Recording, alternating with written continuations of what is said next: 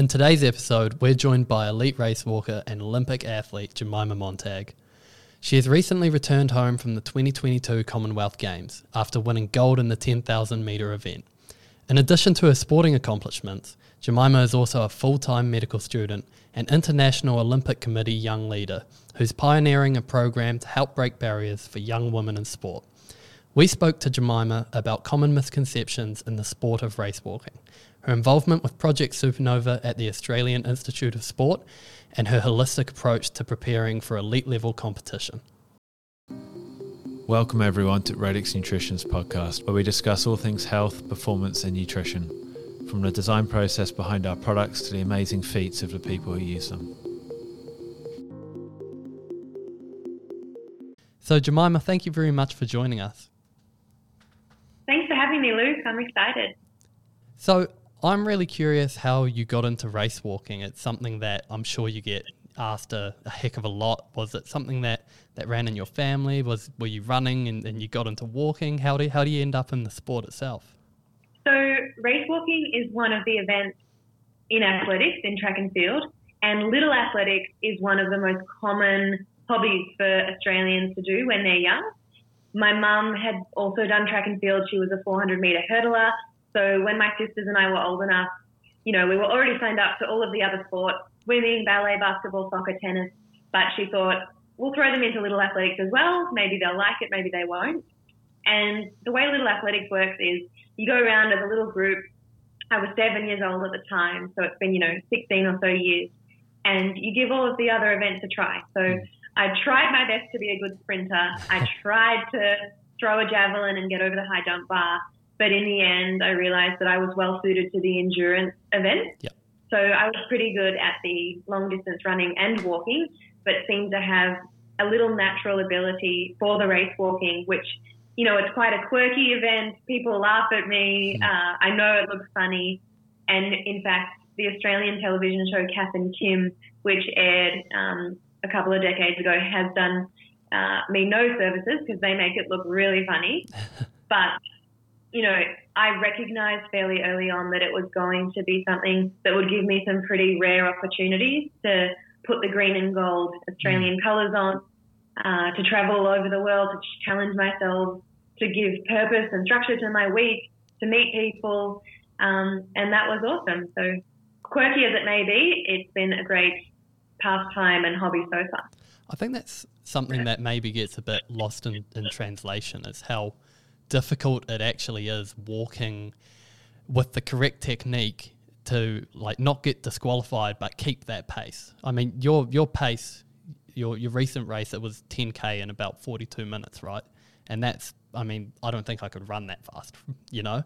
So that's something to me that's really interesting. Is actually walking that fast is probably even harder than if you were to try and jog that fast, right? And it is harder because if you think about the gait, when you take a step and you're race walking, you need to strike the ground with your heel and have a straight knee. And that basically means that every step you take, you're actually braking and your hamstrings have to sort of generate all the force for the next step. Whereas when you're running, you can get into that groove and that rhythm and sort of go along. So I certainly find race walking harder than running, and I do do a bit of both in my weekly training plan. But to, to go at the speeds that we were going, so it was for listeners roughly four minutes and 10 or 12 seconds per kilometre for uh, the Commonwealth Games 10,000 metre race. It takes a lot of targeted strength and conditioning work mm. and a really detailed training plan and years and years of practicing that gait to make it feel natural.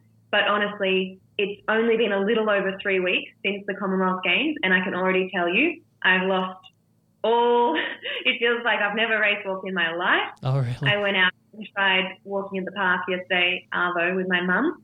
And it's amazing how quickly you lose a feel for that action. So it's definitely something we need to really hone in the lead into big events.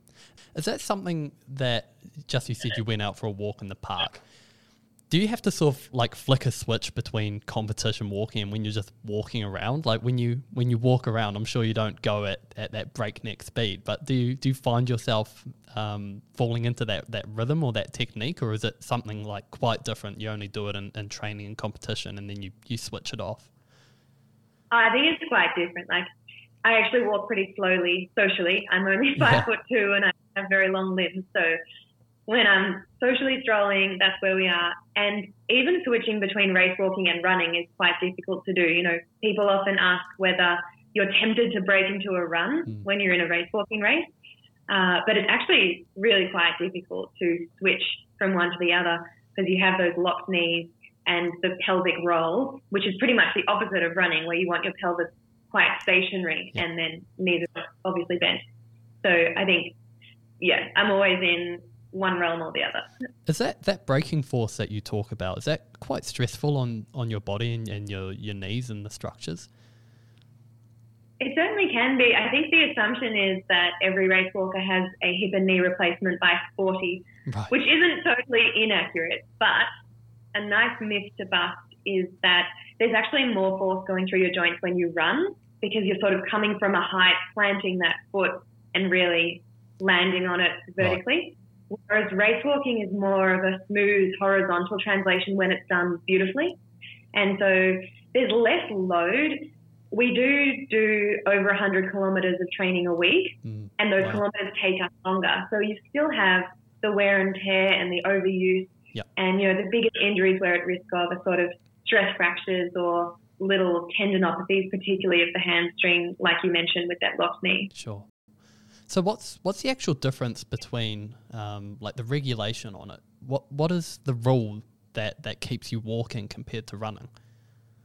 So there's two rules, and when we're racing, there's a number of judges standing around the track watching us, and they can only use their naked eye. So they're not allowed to film and slow it down or anything. And those two rules are the straight knee rule. So when you plant that front foot, you need to have a locked knee. And the second rule is contact. So one foot on the ground at all times. Yep. And so this is something that we have to work on week in, week out with biomechanists, and we do a lot of filming and slowing it down and working out different technical cues that'll work in our mind to communicate to our body what to do. And it's something that I struggled with a little bit this season.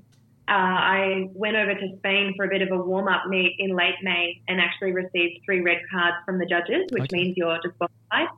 And it was a real challenge because I'd taken a few days out of med school to fly over. I somehow contracted tonsillitis, uh, probably a bit too stressed, pulled in a few too many directions Hmm. before leaving. And so I wasn't in my best physical form on the start line, received those three red cards, clearly wasn't doing my best technique on the day, and then had to sort of fly all the way back to Australia thinking, what was the point of that? But it was an incredible turning point in the season because it was a real wake up call of, okay, if you're going to line up on the start line at World Champs and Com Games in one month, the technique side of it really needs to have all of your focus because in race walking, there's no use nailing the nutrition and the physical training and the psychology if you're going to line up and get disqualified. Mm. So the last five or six weeks of my season were totally um, dedicated to technique work. Yeah, sure. That's quite an um, interesting difference to me compared to running because running, there's not a rule like that. You know, it's it's just you get there as, as fast as you can carry yourself. Whereas with walking, you've you've got these these rules that you have to stay within. And I'm curious, like you said, you you got those three red cards and you're again disqualified because of your technique. Is that something that happens just when you're on, when you're really pushing the limit, and you the faster you go, the closer you get to breaking those rules, or is it something that's more like a lapse in, in concentration? I'd say it's a combination of factors. You're more likely to pick up red cards when you're trying to go faster and faster because there is a, a limit to how fast someone can race walk Hmm. safely with one foot on the ground. And so if the judges can see that you're trying to break away from a pack or maybe you're trying to catch the next pack, they might suspect you of cheating and look extra hard. Sure. The other time that you might pick up red cards is when you're fatiguing. So if listeners visualize a marathon or an ultra marathon runner, when they get an hour or two into their race, then they aren't as in control of their limbs and the technique that they're running with. Yeah. And often, you know, in those last sections of a marathon, runners do look like they're really tiring and their technique Mm. changes. That is another time where we will receive red cards and warnings because as you fatigue and tire, you're not as in control or able to do that perfect walking. So, you know, one of my Canadian race walking friends calls it calls walking running with rules. Mm-hmm. And I think that's one of the things that I love about it because it's running with an added challenge and to be constantly working on this technical aspect and to really pursue that mastery is um, is a cool thing to dedicate this period of my life to. yeah, for sure. Is it something that the the great race walkers are, are right on the edge of that sort of technique and maybe breaking the rules here and there, but only slightly, so it's not picked up on? Is, it, is that something that you're really like right on that line? I guess so, particularly when they're going at pace. Um, but certainly the people who are winning at the Olympic Games and World Championships are always the most perfect technicians because the ultimate race walking technique is the one that isn't only safe by the judges, but it's also energy efficient and fast. Hmm. So if you can get to that and tick those three boxes, it means that you just look totally calm. You're not even expending energy compared to everyone else, and you're actually getting to the finish line first as well. So that's that's the optimum goal. Mm. So you spend a lot of time, obviously, practicing um, the technique of walking, but you said you also incorporate running into your routine. Is that so? That's training for race walking. That's the reason you're doing that running. Is that right? Yeah. So we're still putting load through the joints, and it's a slightly different action, but anything that sort of builds cardiorespiratory fitness is helpful overall. So in the off season, particularly between now that Com Games is over and perhaps November, December, we can really do any cardiorespiratory training we feel like. So that might include cycling, swimming, boxing, classes. Yeah. Uh, and my training partner and I actually decided to run a marathon in a month. Okay. And so we've actually switched the focus completely onto running. And other aspects of the week, um, strength and conditioning is probably the other key aspect of our training. And that'll be two times a week um, right. and really focused on sort of posterior chain, need really strong glutes, hamstrings, and calves mm. and feet to take all of those steps. And so, yeah, running takes up a smaller proportion of the training, but you can run the easy afternoon sessions as long as the key speed sessions and long walks are done race walking. Oh, that's cool. Hey, um, we actually haven't mentioned that you're fresh off a, a Commonwealth Games gold for the, the 10K, that's right? Yeah, that was really exciting. In the past few decades, uh, the race walkers have been out on the road with a 20 and 50k option with the marathon runners, which is cool, but I guess we tend to not pull much of a crowd and sometimes we don't really feel part of track and field.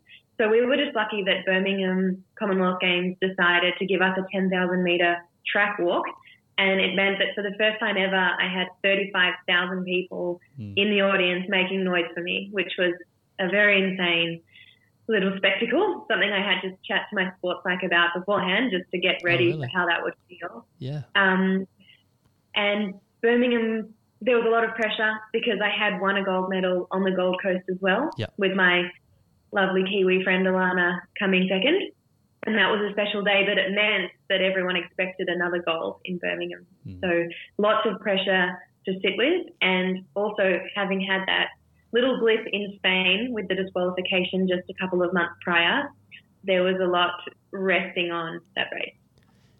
Yeah, how how was that with, with the crowd? So you're not used to that many people, and, and how how did you find that um, in terms of how it actually affected your performance?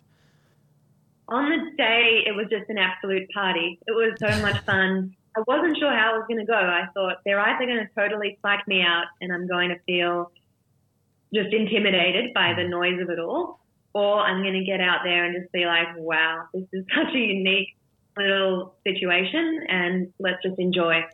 So my race plan was sort of to sit behind whoever was taking it out for the first half. Yeah and then to go past them quite swiftly and see how much space and how many meters I could put on second and third across the last 5K. And I executed that nicely.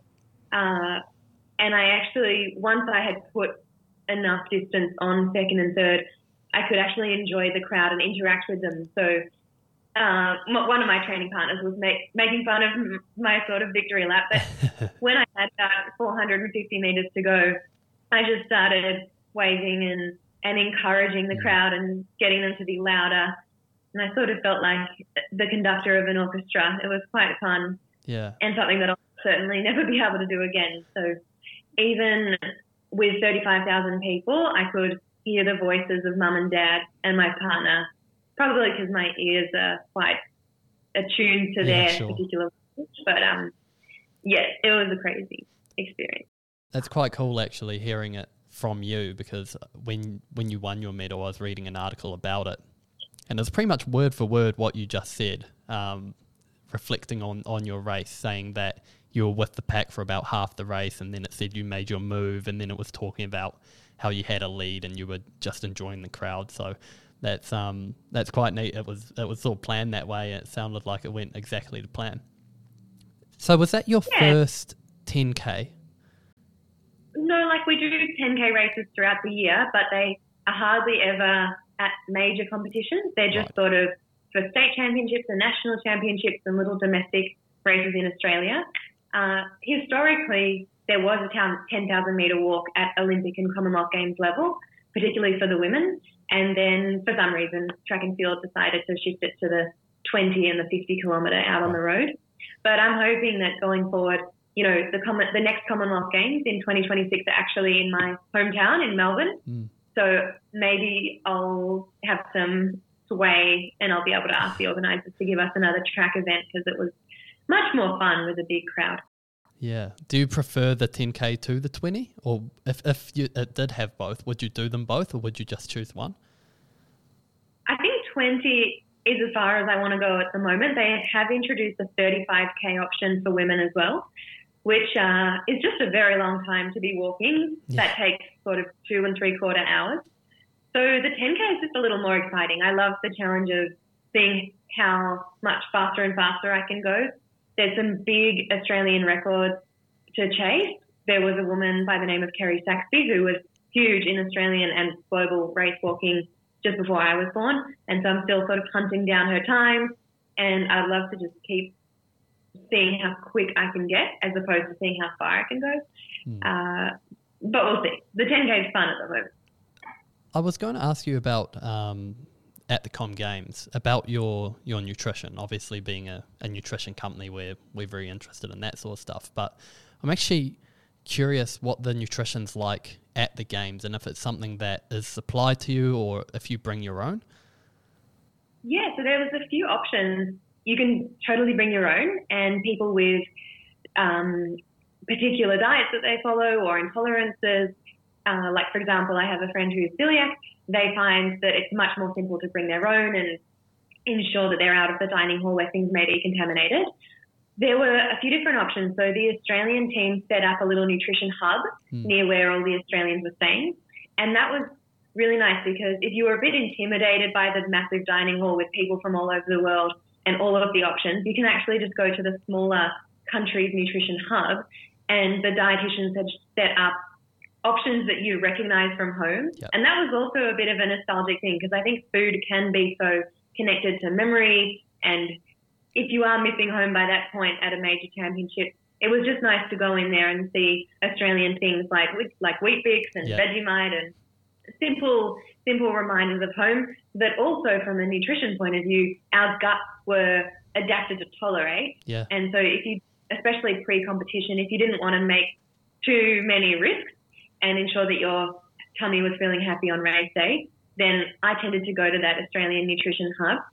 And then on other days, if you were game enough, you could go to the big, the big dining hall Mm. where they sort of had one cuisine after the other set up with volunteers to help you.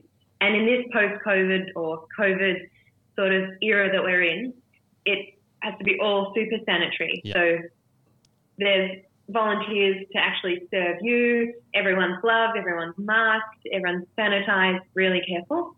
And then there's sort of tables and chairs in the center, and you can sit down and make a friend from another country or meet up with someone that you've already met at a previous competition.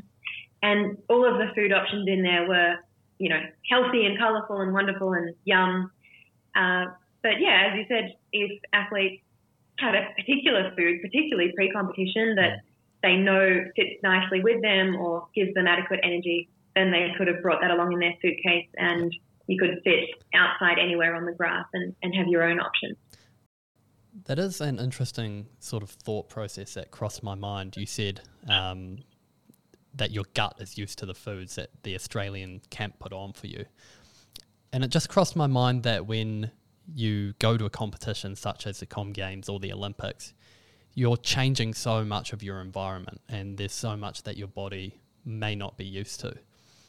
And so, if we go to a place where there's a, a, big temperature difference, for example, you would probably train for that and, and try to adapt and acclimate your body, right? But I think that's also something, there's an argument that you can make for having to do that with food. And that's something that we often have to communicate um, with our meals, as people want to take them on a, a massive expedition of, of a few months, for example and and they take our meals and it's something that we sort of have to tell them, make sure you acclimate to it because you're going from one diet to a completely different diet for, for three months and that's going to be the only thing you're eating and it, it can actually put your body under a bit of stress, you know, and it's, it's something it's not used to and you may not perform as well as if you're used to it. So it's quite interesting that, that you brought that up. Yeah, well, something that's really similar is training your gut. And we do this a lot as endurance athletes, training your gut to actually take on gels and sports drink and carbohydrates throughout training and races. Because mm. some people think that they can get away with never practicing intra race fueling and training and then just turning up on the start line of a marathon or a big competition and suddenly having sports gels and sports drinks. Mm. And your gut just doesn't tolerate that. And, you know, having stomach cramps or needing to stop for the bathroom is just going to waste minutes and minutes and make you totally uncomfortable. Yeah. So, for example, particularly in hot weather, we've trialed a number of nutritional interventions, um, like a hyperhydration, where we're using glycerol um, mixed with salt and sort of Hydralyte that we load three hours before the race. Yep. And you really need to train your gut. We'll do that six to 10 times in the season before the main event so that we know how it's going to feel and our gut's ready. And then even practicing how many sports gels you'll have during and how many grams of carbohydrate per hour or per kilogram of body mass. Yep and then caffeine on top of that. All of these things take regular training so that you're ready to go. Yeah, and that's also an interesting point is that when you're when you're racing, it's essentially like that uh, flight or fight response. And typically, when you're digesting food, you want to be doing that when you're when you're resting, right? And your body doesn't want to be using its its processes to digest food when you're actually out there doing something. But for an endurance yep. athlete, like you sort of pointed out, it actually becomes quite important, right? Yeah. Awesome. So on the topic of nutrition, um, we're really proud that you that you use our meals, um, and you're you're such a successful athlete. And we were curious how you actually use our meals and, and how you find them valuable to to your routine. And I know you're you're super busy with a, a, bunch of other stuff aside from being an athlete. So can you just talk us through um, how you actually use our, our meals in your day to day? Sure. So I was introduced to Radix meals at the Tokyo Olympics one year ago because our sports dietitian ordered a big box of them and brought them along. And initially, I'd never used um, whole foods freeze dried meals before mm. and was perhaps a little hesitant. But when I saw how delicious and easy they were, and particularly for me, what won me over was the clean ingredients on the back because often with any food that comes in a packet, you're suspicious that there'll be all sorts of numbers and preservatives yeah. and artificial sweetness and whatever, which of course there wasn't. So I was more than happy to give them a go. And when I did, I was so impressed by the ease at which they, the, the ease that they added into our life, particularly on tour. So when we're on long haul flights or when we're in villages or when we just don't have much time between training sessions, they were really helpful. And then I started my conversation with you guys over at Radix uh, because I was about to start a full time medical degree mm. this February. And I really wanted to establish some kind of partnership because I wanted to really weave Radix meals and protein powders into my week as a full time medical student and full time athlete and it's one of the best decisions I've made. So, for example, today we went out and ran a half marathon in the morning, bit of toast before, but to be able to put a scoop of the Radix protein powder in my post-run smoothie. I like to blend it with a few other things, so I put a banana and blueberries and spinach and water in there as well. Um, but to know that I'm safe from a drug testing point of view, mm. the quality of the protein is unma- unmatched anywhere else. Um, I've got all the right things in there to shake it up and have after training. And then how I might use the meal for the rest of the day. You know, I've had meetings, we're doing this podcast now. I've got many, many lectures to watch. So to be able to go boil the kettle and rehydrate, maybe the basil pesto, um, which will fuel me through another training session and the rest of my study, yeah. uh, is not only yummy and easy, but I know from a nutritional point of view that the experts over at Radix have done it absolutely perfectly. Um, so all in all, that's how it fits into my little regime. And my sports dietitian was the one who introduced Radix to me in the first place, so I didn't even have oh, to convince her it was a good idea. Awesome. Yeah, I I use them in a in a similar way when basically I just um, don't have time to cook, and I want yep. something that's still going to give me the benefit as if I did cook um, a, a massive healthy meal. And then you look at the options that you actually have for fast food, and I don't mean that in the in the sense of what we've come to learn as fast food. I mean food that you can prepare fast. It it pretty much is just fast food now, um, which is all obviously pretty pretty bad for you. And if you want a, a healthy option, you usually have to prepare it yourself. So that's really cool to hear it uh, that you use it in the same way. And I think one of the other, just to add in, another one of the great things is that when you look on the back of any of the Radix packs, particularly the savory main meal, the number of veggies and nutrients that you're getting in there would actually be really difficult to create on your own yeah. in your own kitchen, you know, with all of the ingredients because of the way the meals are made. So some could argue that it's even a step up nutritionally than what you'd be able to do on your own cooking. Yeah, I mean the the product development that we do to to make a meal is, is months and months of, of research and design, and you'd never do that for next Saturday's dinner, you know. So that's kind of kind of the difference that um, we think we can provide, which which is cool. Hey, um, I'm curious. Doing your medical degree, obviously, that's super super full on, and being an athlete, super full on as well. Do you find that the medical degree can feed into your your knowledge of being an athlete at all?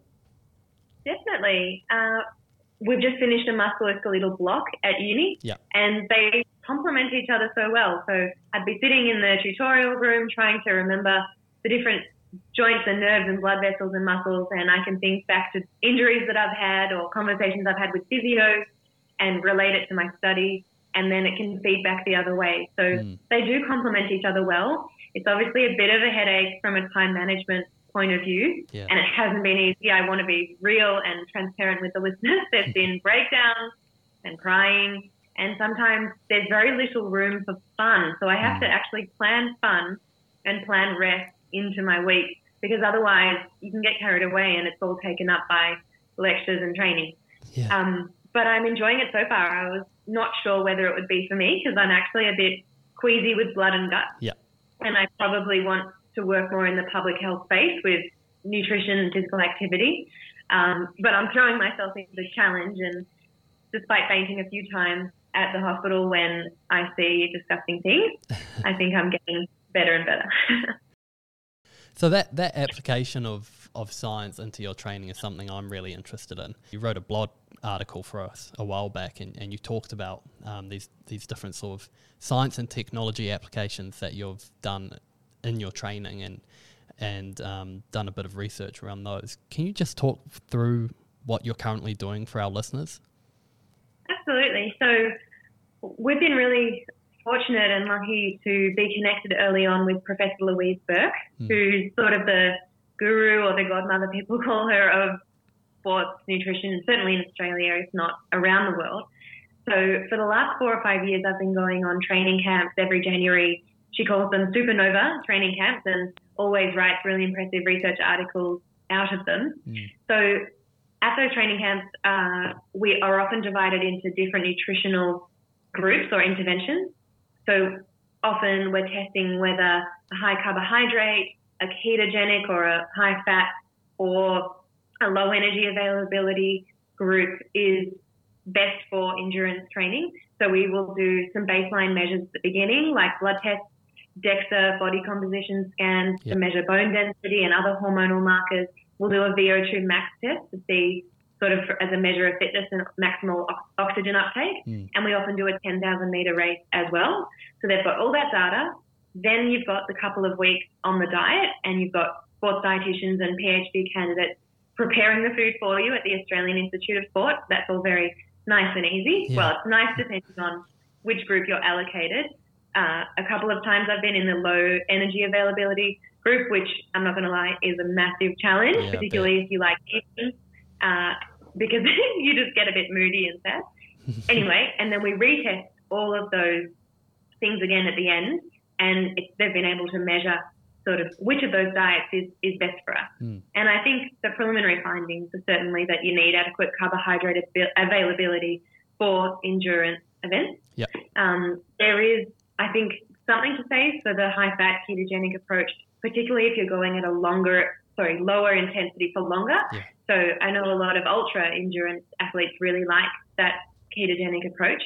Um, but I think for what we do, where it's sort of an hour to an hour and a half of higher intensity exercise, Mm. then the findings are that high carbohydrate availability, particularly sandwiched around key sessions, is important, and that low energy availability interventions might have a place when you're trying to achieve a certain body composition before a competition. Yep. Because it's a bit of a touchy subject and you need to be really careful because you don't want to develop disordered eating habits or relative energy deficiency in sport. Mm. But I think we've trialed before the Tokyo Olympics, and I think maybe there's a space if people emotionally are ready to cope with a, a short intervention for that lower energy availability just for a week or so. Yeah. So is that some, is that red S, that relative energy deficiency, is that something that you've experienced yourself? Because it, it seems to be sort of a, a really big issue, especially in, um, well, mainly for females, but also males can get it as well. And it, it's something that people may not even realize is happening. Yeah, so it is a syndrome and it's a collection of things that we may feel. So for me, when I finished school and I was 18, I decided to take this sport a little more seriously, and that involved moving from the 10K to the 20K distance. And so my training volumes doubled. But because I hadn't yet connected with a sports dietitian, the only nutrition information and advice I was getting was from online, from friends, from coaches, maybe parents, and none of these people really knew or were really giving me helpful messages. Mm. And in fact, I think sometimes when we rely too much on social media for nutrition advice, particularly from maybe influencers or people who aren't accredited to, to give us that advice, it can be harmful, particularly for young boys and girls. So I fell into a very difficult trap of underfueling and maybe not overtraining, but certainly training too much for the fuel that I actually had on board. And the way this manifested for me was feeling as though my recovery rates were really slow. Yep. Um, I didn't have any extra energy after training to actually be social and study. I was really low. My mood went all over the place. And other things for female athletes, like a stop of menstrual cycles, can be another really obvious marker Yep. of being in that dangerous territory. So eventually, when I started to notice some of these symptoms and started speaking to a sports dietitian, we did a few tests and the key ones that are helpful are that DEXA body composition scan because that shows you whether your bone mineral density and your proportions of muscle and fat are going down and dropping to a danger Yeah, sure. zone where you're at risk of stress fracture and stress injury. And other another important test we did was the resting metabolic rate or the basal metabolic rate test, where you sort of are so relaxed that you think you're about to sleep, but you're not allowed to sleep Yep. and you're breathing into a tube, and they see how much energy your body is utilizing at rest just to stay alive. Mm. And if that's getting quite low, that shows that if your body's response to chronic low energy availability, that it actually slows your metabolism right down Mm. Because it needs to prioritize energy to the brain and to the vital organs. And if you're not fueling enough, then it'll slow your metabolism right down. So we were able to see, okay, resting metabolic rate is looking far too slow and, and low, and bone mineral density and those DEXA numbers are also looking like we're in a bit of a danger zone. So that was a big wake up call for me. And again, the first time I connected with a sports dietitian or started learning about these things. And it was the start of a one or two year journey to mm. correct um, to correct some of those markers, to learn a whole lot more about actually helpful nutrition messaging. Yeah. Um, and now I feel as though I'm at the point where I've regained, you know, my body trusts me again to fuel it well. And through connecting with some of these experts like Louise Burke and my dietitian Jessica Rothwell, um, as well as using Radix products and, you know, leaning into fueling well, mm. I've been able to really avoid any major injuries, which is which is a real exciting thing given yeah. that I do of kilometers a week. Yeah, that's awesome. I mean, people they often underestimate how much they actually need to fuel themselves, and especially when you get a, a young athlete who's doing big distance, um, ultra endurance, all that sort of thing. They, they really don't realize especially because they might see p- people around them who don't train what they're eating, and just like you said, sort of have this misinformation going around, and the amount that you need to fuel your body, it, it can actually be really huge and that's something that it becomes a learning experience, like for yourself. And um, it's really great that you can sort of talk about it and, and educate people because they might catch it out early. Yeah, for sure. I think whenever we're, you know, as humans, it's natural for us to compare ourselves to others. And particularly, you know, if you're the only sort of physically active or athlete person in your household and it's dinner time and you are maybe receiving comments from family members across the table because, you know, they mean well, but they might just make a little judgment of how much you put on your plate or if you're out catching up with uni friends or work friends and you've trained a whole lot more than them today and they don't know that, they might say something like, oh, you're hungry today or you're really, you know, treating yourself. But I think just becoming aware that it's a good thing that mm. you're fueling adequately and maybe having a few responses up your sleeve to say to that friend or that family member, just to sort of reassure them that you're doing what's right for you and, you know, there's no need to pass judgment. So, another thing I wanted to ask you about is um, another project that you've got on the go, which is this um, Girls Play On, which is overcoming barriers and, and participation in sport. So, for our listeners, can you explain a bit about that and, and what sort of made you um, want to start this and, and get involved? Yeah, so Play On came about through something called the IOC Young Leaders Program. So the IOC stands for the International Olympic Committee, and it's a relatively new program, but basically they select 25 people from around the world through a six week application process. And I had so much imposter syndrome, I didn't even want to put my application in because I thought, what's the point? Hundreds of people are applying, there's only 25 spots. But a little encouragement from my sister and my dad got me over the line. And the successful applicants are the IOC Young Leaders for the next uh, the next two and a half years. We've already had 18 months, and it's a four year program. Yep. And what that means is that each of us are building a sport based social business, a solution to a problem that we're passionate about in our local community. So the idea is to sort of act locally whilst thinking globally. So we're each addressing a particular sustainable development goal. So for some of the IOC young leaders in other countries, the pressing local issue for them might connect to access to clean water mm. or food security, or perhaps there's civil unrest and they're bringing two sides of a divided nation in Cyprus together for a sailing contest, like one of the women, Sophia, is doing. In Australia and New Zealand, where we're pretty fortunate to have fairly good food security and access to clean water and no civil unrest. Um, so the pressing local issue, issue that I was passionate about and that I wanted to solve with my project was the decline in participation of women and girls in sport and recreation. Yep. So, in my state of Victoria, by the time women grow to be adults, one in five of them do no physical activity at all. And girls are dropping out of sport at about double the rate of boys. Mm. And the key time for that is between the ages of 12 and 15, mostly sort of by 15. So I started out a research year trying to figure out why people are dropping out at these rates, what the barriers are.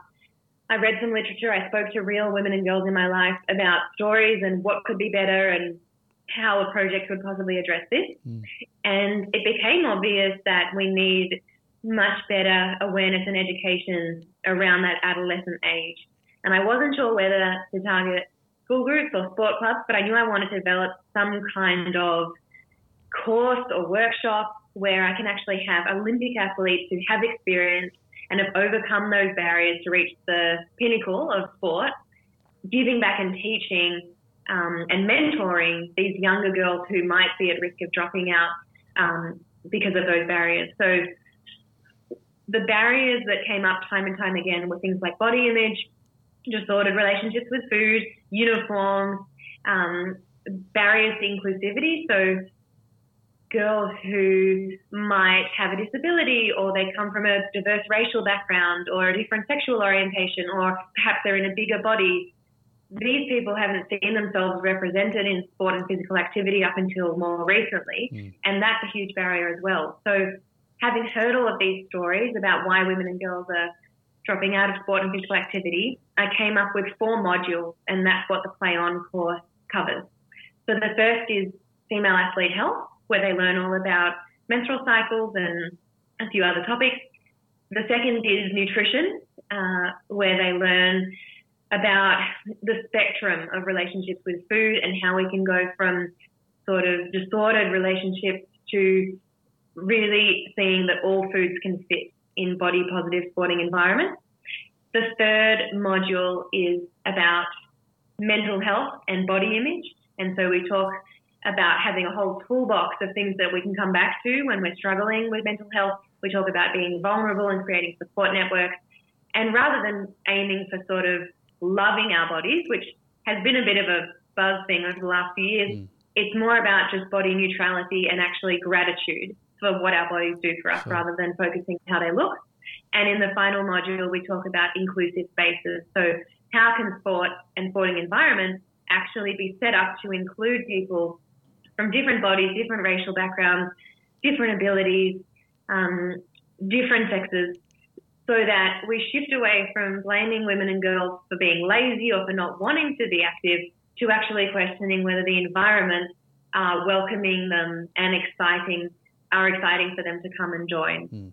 So, long story short, I've been piloting the Play On program around Victoria this year, and I'm hoping that in 2023 I can really roll it out through more and more schools and sports clubs so that more adolescent girls have access to all of the experts and the the advice and the knowledge that I wish I had when I was 13 to 15. It sounds like a very holistic approach to um, addressing these barriers, right? And I mean, sport isn't just about the physical, and I think that's what a lot of people forget. So that that sounds really neat. Is that something that you wanted to get into because you really enjoy your sport and, and, you see other people running into these barriers, or are the barriers something you experienced yourself? Yeah, both. So when I reached sort of puberty and my body started changing and I started to feel really confused and lost and I didn't, I couldn't explain to myself why I was feeling different ways. Um, that was the first time where I really wanted to give up. And in fact, I did give up on my Olympic dreams through year 11 and 12 through to being an 18 year old. And it was only through having a really supportive family uh, who believed in me and encouraged me back on track that I was able to become an Olympian. But I was very, very close to, to not reaching that goal. And many of the friends that I made through sport as a young girl have subsequently faced those unique barriers that we mentioned before. Mm. So I guess play on is broader than just wanting girls and women to be playing sport and be active because I don't really mind whether their goal is to become an Olympian or if their goal is just to go for a run or join the local netball club.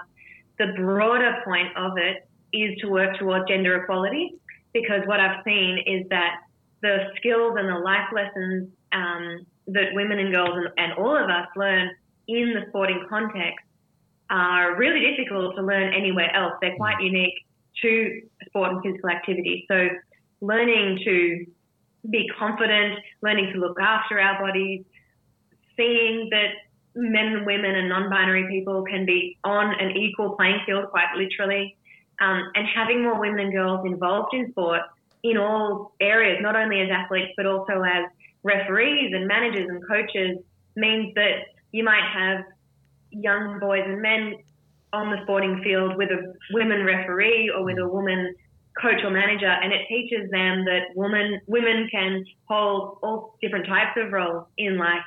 Um, and I think to be more respectful and to um, give women the confidence to put their hand up for a whole range of jobs in the future. So I think involving women and girls in physical activity, not only as athletes but in any role, then hopefully contributes to that fifth sustainable development goal of gender equality. Yeah, that's awesome, and I think now that you mention it, that is probably something I've I've noticed even on on TV and and just looking around is, as you said, women more involved in in refereeing roles and um and and those sort of not only being in the playing roles, but in all these other roles involved in sport. Um, it is typically something that we're very used to seeing dominated by men, right? And I can see how, as a young female, if you're surrounded by that, you can kind of understand why that, that dropout rate from sport and, and similar disciplines is um, is much higher than men. So I think that's um, yeah, that's a, a really neat take on on what you're doing.